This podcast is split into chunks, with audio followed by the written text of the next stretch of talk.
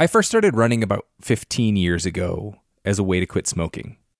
Back then, my running clothes were very Rocky Balboa, so sweatpants, sweatshirt.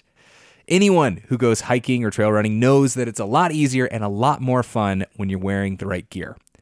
Janji makes performance apparel that'll take you farther on your runs and hikes. They have this merino wool hoodie that I wore on multiple trail runs this weekend. It's soft, it's warm, and most importantly, it does not get stinky when you get stinky. Another reason to love Janji is that they donate 2% of all sales towards clean water projects, raising nearly $1 million so far. Head to janji.com to find your new favorite trail wear, outdoors accessories, and essentials. And use the code OUTSIDE for 10% off at janji.com. That's J A N J I dot com with the code OUTSIDE for 10% off. When I was a little kid, my whole family, grandparents included, packed into a Dodge Caravan and went on a two week road trip to Wyoming. We saw the rodeo in Cody, a grizzly bear in Yellowstone National Park, and an epic thunderstorm near Devil's Tower. On that trip, I fell in love with the West and the natural world. This might sound cheesy, but it kind of made me who I am today.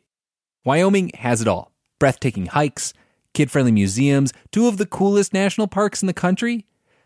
The truth lies west. Discover yours at travelwyoming.com. When I found out I was going to be a parent, I immediately felt a lot of anxiety and worry. So I went on to BetterHelp to try to look for a therapist to help me with that. My relationship with my family and with my boyfriend and with myself were suffering. I really needed help. I was ruminating a lot. Really getting those thoughts out to a therapist and getting feedback was just life changing. If you're thinking of giving therapy a try, learn more at betterhelp.com. That's betterhelp.com. Today, we've got a story about a slow burning standoff. On one side, people angrily demanding the right to graze livestock on federal land. On the other side, government officials determined to uphold the laws that say no. Tensions reached the boiling point earlier this week. You'd be forgiven for thinking that this story takes place in the western United States, Wyoming or Nevada. We haven't lost this battle.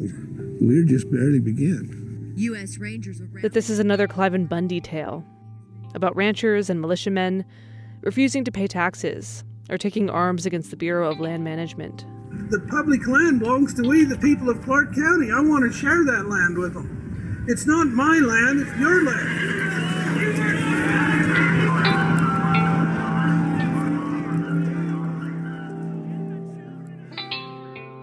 But this isn't a uniquely American tale. And our story today takes place thousands of miles away from the US borders, in a place called the Tirthan Valley in India, just outside the borders of the Great Himalayan National Park. Did you go into the park itself? It's interesting. Um, I actually did not. This is freelance journalist Yardain Amron. He traveled to the Tirthan Valley in 2019 and 2020 it's a long one and a half it potentially i mean it depends how fast you go but potentially one and a half day trek to the entrance the the official entrance of the wow. park and so this actually is is a strategic when the, the park designers liked that design because it keeps people out of the park Today, the Great Himalayan National Park is one of India's famous natural treasures, a growing vacation destination, a picturesque remote getaway. But before anybody was ever invited to visit the park, the people who created it first had to tell the locals to leave.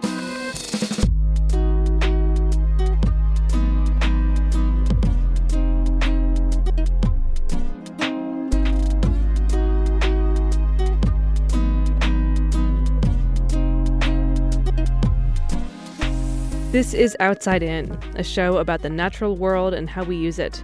I'm Justine Paradise. Today's episode is the first of two stories produced by freelance journalist Yardain Amron. First up, the Himalayan land grab. Let us try to grab this area. Let us try to grab this area under a PA system. You know, what is the big deal? Why, why do you need to separate nature from culture. What exactly happened when the Indian government drew a border around this unique mountainous landscape and told the locals to keep out. When you create the park and you make bans of all kinds, what are these people in the villages in the 10 kilometer radius going to do?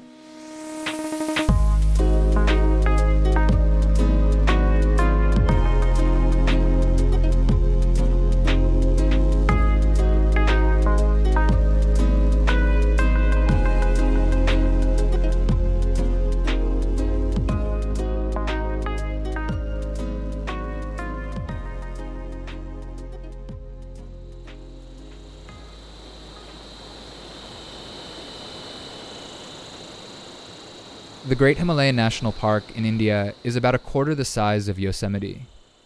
But the way the mountains wind and sweep across the horizon, it looks and feels endless. There are alpine meadows, glaciers, dense old growth forests. The park is home to mosses and lichen, blue sheep, musk deer, and the endangered western tragopan, a pheasant that looks like a mix between a chicken and a tropical bird of paradise.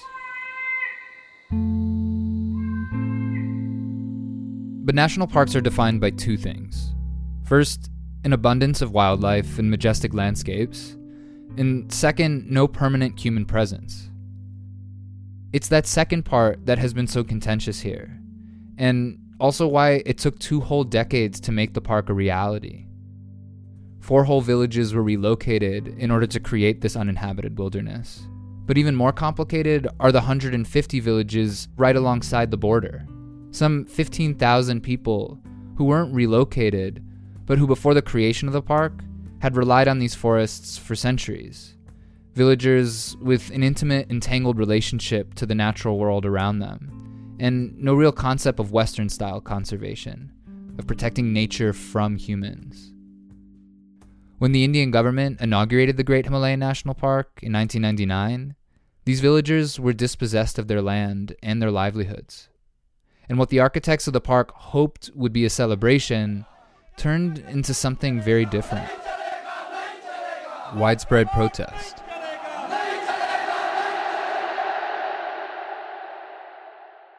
So, how did it get to that point? Well, national parks aren't made overnight. And in the case of the GHNP, it's a process that began about 15 years earlier, in the late 80s. At that time, people living in the Tirthan Valley had free reign over the lands that bordered their villages. Was, those people were very poor, and you know it's not as if they were well-to-do, and this was not something you could take away from them. I mean, the herb collectors, for example, came in hundreds, sometimes thousands, to collect herbs from all over. Villagers brought their livestock to feed in the alpine meadows. They hunted for food, collected plants and herbs for firewood, medicine, or to sell for profit. They visited their gods, who lived for part of the year inside the forest. In the good old days, the GHNP staff couldn't stop or even think of stopping. The thousands of people who went in for herb collection, the thousands of, of sheep which went in for grazing, there was no question of stopping them. This is Shekhar Singh, by the way, a trailblazer of mm-hmm. India's environmental movement who worked for the government at the time. When the process of creating the park first went public in the mid 90s, it was his job to try and get all of the bordering villagers to stop doing these things. But remember, they relied on these lands. Food and fodder and firewood are a matter of survival. So Shekhar couldn't simply ban them from entering. Instead, the aim was to change their way of life. The basic principle was this that you have to find alternate sources of income, which are, if anything, easier and preferable to the ones in which they're using the parks and sanctuaries. This strategy is called eco development. The phrase was coined during the UN's first General Assembly on the Environment in the 1970s. The idea is that development, in the global south anyway, had to be mindful of the environment. Shekhar knew he couldn't get all of the villagers on board at first, but that wasn't the point. But if he can get maybe 10% or 15% of the people stop going inside. So, what would happen is the time that they would not be out there, they could use to earn more money. So, as people saw that these people were getting better off More and more people would join, Shekhar hoped, as people saw this new way of life. The 10 kilometers in the border area, home to some 15,000 villagers, was dubbed the Eco Zone. Eco as in ecological, but mostly eco as in economic. Better living through capitalism. You know, let me tell you one thing. Uh, uh, it was a day to day planning. It was not one of those things where we sat down, said, right, this is the plan, now go and do it. Shekhar and his team weren't on their own. They had more than a million dollars in outside funding from the World Bank, an organization that had high ambitions for this type of what they saw as sustainable development. And so, in partnership, they set to work. They made little plantations outside the park for medicinal herbs, firewood, and fodder. They did a flurry of market surveys to figure out what kind of alternative livelihoods were viable. Things like handicrafts, apricot oil, vermicomposting, ecotourism. They held village level meetings and used participatory techniques like where everyone gets a stone and votes by throwing it in a basket. In principle, these village development committees were supposed to be inclusive, to give locals agency about how their lives would change. But the local people whose lives were to change, they were divided about the park and eco development. Some saw opportunity for their remote valley, but many more were skeptical. The thing was that there was deep suspicion of government. People felt, you know, all this is all right, but you today you're promising it, but tomorrow if the whole thing falls through. So it's not easy. In fact, let me tell you, I think we only had 30 40% success. I think in over 50% of the cases, we were not able to really read what people really wanted.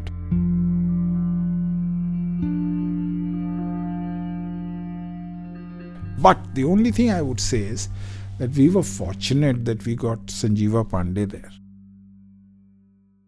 So when I joined, when I saw what World Bank was doing, I was really, really aghast, so to say.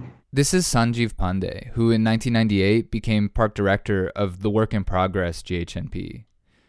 By this point, hundreds of thousands of dollars and countless hours had been spent trying to transition local villagers away from subsistence living. But the effort was not going well. I was really just thinking, I, and I talked to these World Bank people, what are you doing? I mean, this is not the way to do things. I mean, they were kind uh, kind of distributing doles, no? like wait, giving them what? Sorry, I didn't. Um... Dole, D O L E, dole. Dole is actually the what you say. The beggar is asking for dole. A dole, spelled D O L E, like the banana company, is British English slang for a government benefit. In this case, stoves, hand looms, televisions, pressure cookers, lanterns. In his book, Conservation Refugees, Mark Dowie calls this tactic cargo conservation, or the exchange of commodities for compliance. Worse yet, an audit of the eco development funds found that 70% had been spent not on alternative livelihoods for the people, but on park infrastructure the headquarters, guard towers, rain shelters, office complexes, even a nature interpretation center filled with life size models of different wildlife that you can find inside the park. Sanjeev Pandey knew the World Bank funds had been misused, but he was a true believer in the overall mission of conservation, of keeping people and developers out of the park. India is a fast growing nation, and conservation, he believes, is the most effective way to protect places like the Tirthan Valley. Here he is from a documentary about the park called Turf Wars, talking about protected areas, what he refers to as a PA system. The writing is on the wall. If you don't go there, if you don't uh, keep these wilder, uh, wilderness areas under a PA system, then people are going to be there. A whole lot of developmental activities will be there. For conservationists like Sanjeev, the problem fundamentally is people. We humans are the virus that nature needs protection from. So before that happens, let us try to grab this area. Let us try to grab this area under a PA system.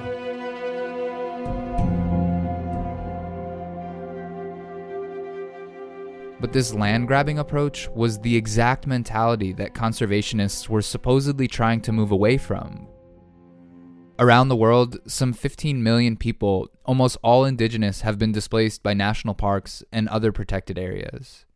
And critics of this conservation as development approach argue that the problem isn't people in general, especially not indigenous people with their relatively small footprints.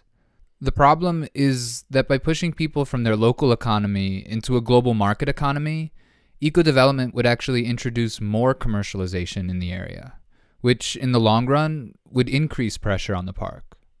Here's Shekhar again, that leader in India's environmental movement. He knew this, about how conservation can impact indigenous communities, but says he felt stuck. So I thought very hard of this criticism because we had formal uh, opposition. I felt that in the long run they were correct. But there was an inevitability about it, which I didn't know what to do But Suppose I had said, no, we're not going to do eco development out here. I think the pressures would have grown even faster and in a worse way. But I didn't see a way out of it. I recognize and agree, in fact, with the dilemmas that you've raised. But what is the answer?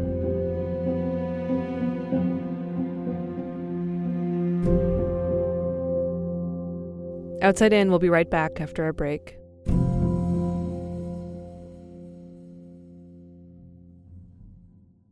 Hey, everybody, it's Rob Lowe here. If you haven't heard, I have a podcast that's called Literally with Rob Lowe. And basically, it's conversations I've had that really make you feel like you're pulling up a chair at an intimate dinner between myself and people that I admire, like Aaron Sorkin or Tiffany Haddish, Demi Moore, Chris Pratt, Michael J. Fox. There are new episodes out every Thursday. So subscribe, please, and listen wherever you get your podcasts.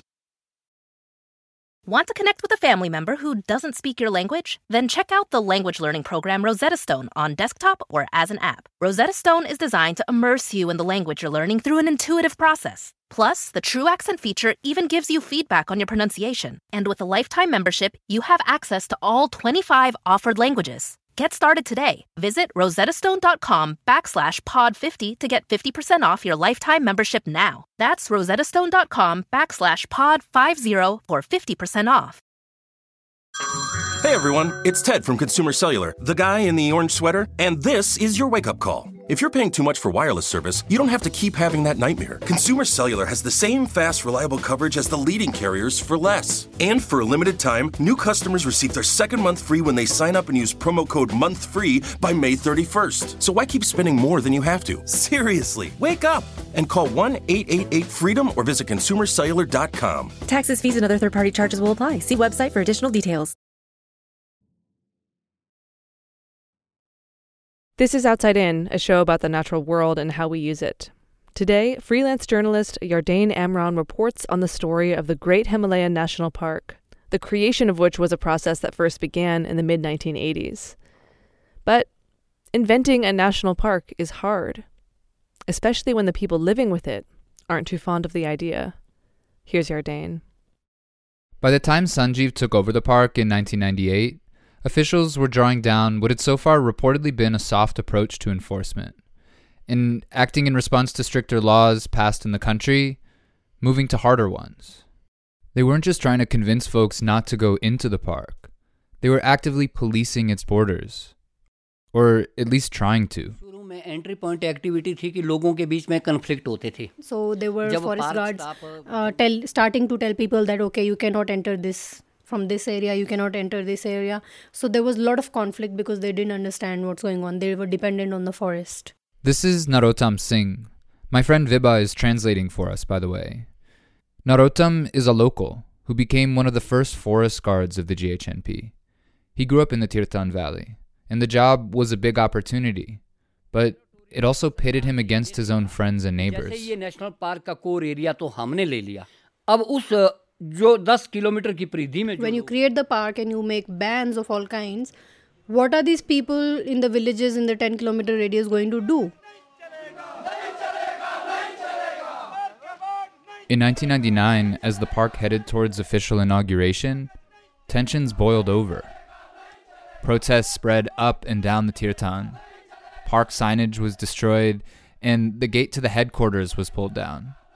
Effigies of Sanjeev were burned, and a rumor spread, more of an allegory actually, that a leopard had been imported and released in the park, that it fed especially on goats and sheep, and that a tag in its ear read Made in America.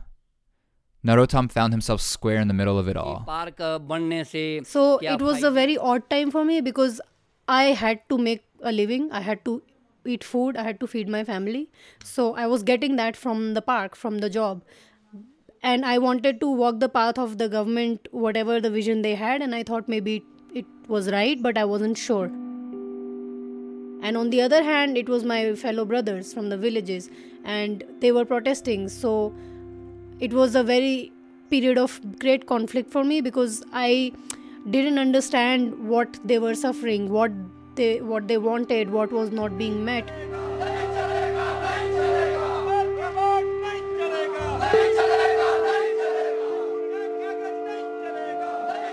In a climactic move on August 15, 1999, timed with India's Independence Day, locals broke the park boundary with their livestock. They marched their animals into areas they used to graze with no consequences. Fines were administered, arrests were made, and the Forest Department even threatened to call in paramilitary forces. A similar protest in 1982 by locals at a national park in Rajasthan ended with the police opening fire and killing nine people.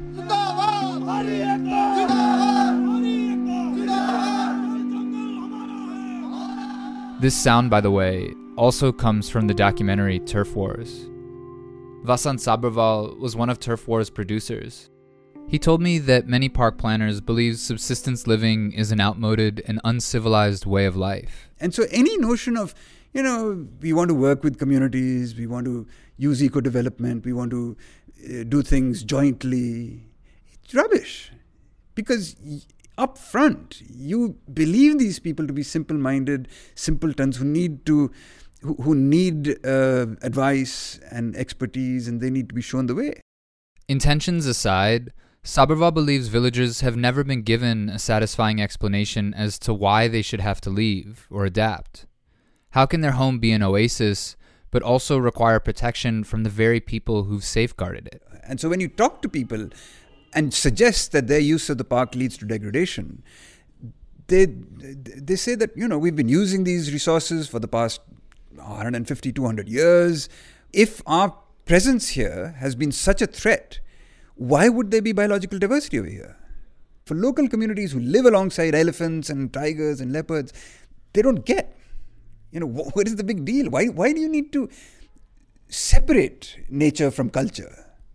Why, why is that so critical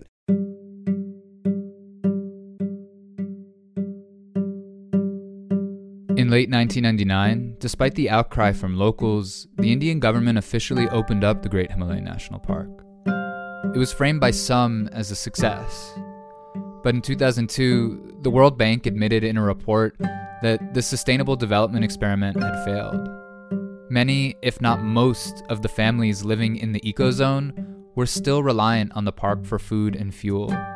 Alternative ways to make a living didn't take or weren't wanted in the first place. The village development committees were totally defunct.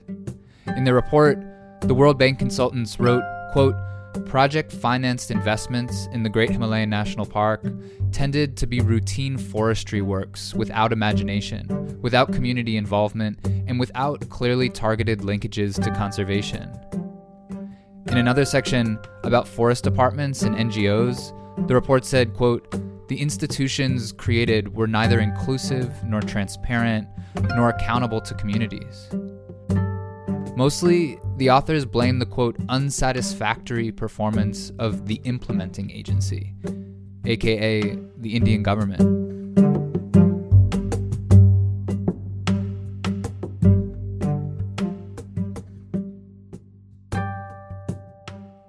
Was a convenient conclusion for the bank, absolving itself of any blame.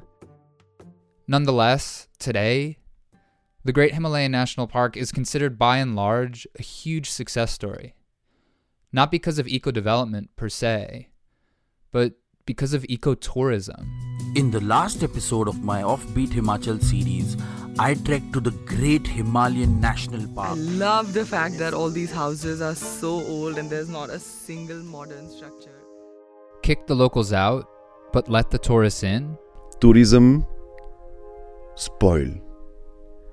It spoils. Mm, These people weren't working before. Some of them were never have never worked. That's what you need to do.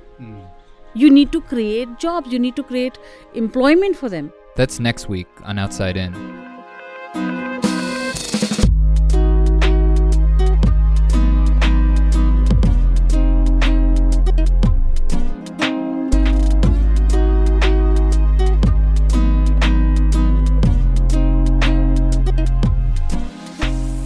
This episode of Outside In is the first of two parts reported by Yardain Amron about the creation and the transformation of the Great Himalayan National Park. This episode was produced by Yardain Amron and Taylor Quimby. It was edited by Taylor Quimby and me, Justine Paradise, with help from Felix Poon and Jessica Hunt. Our interim executive producer is Rebecca Lavoie. Our theme music is by Breakmaster Cylinder, and additional music in this episode came from Blue Dot Sessions. Please consider supporting stories like this one. Outside In is a member supported show. It is made possible by people who listen and then decide to chip in. Maybe people like you? You can support the show at our website, outsideinradio.org. Outside In is a production of New Hampshire Public Radio.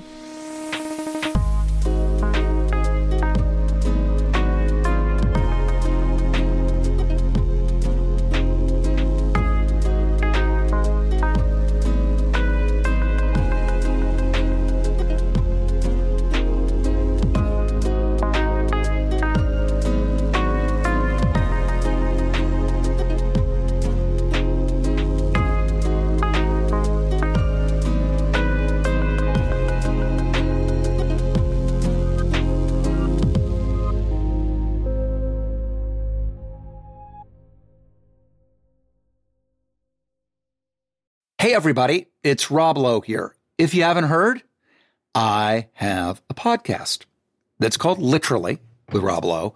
And basically, it's conversations I've had that really make you feel like you're pulling up a chair at an intimate dinner between myself and people that I admire, like Aaron Sorkin or Tiffany Haddish, Demi Moore, Chris Pratt, Michael J. Fox.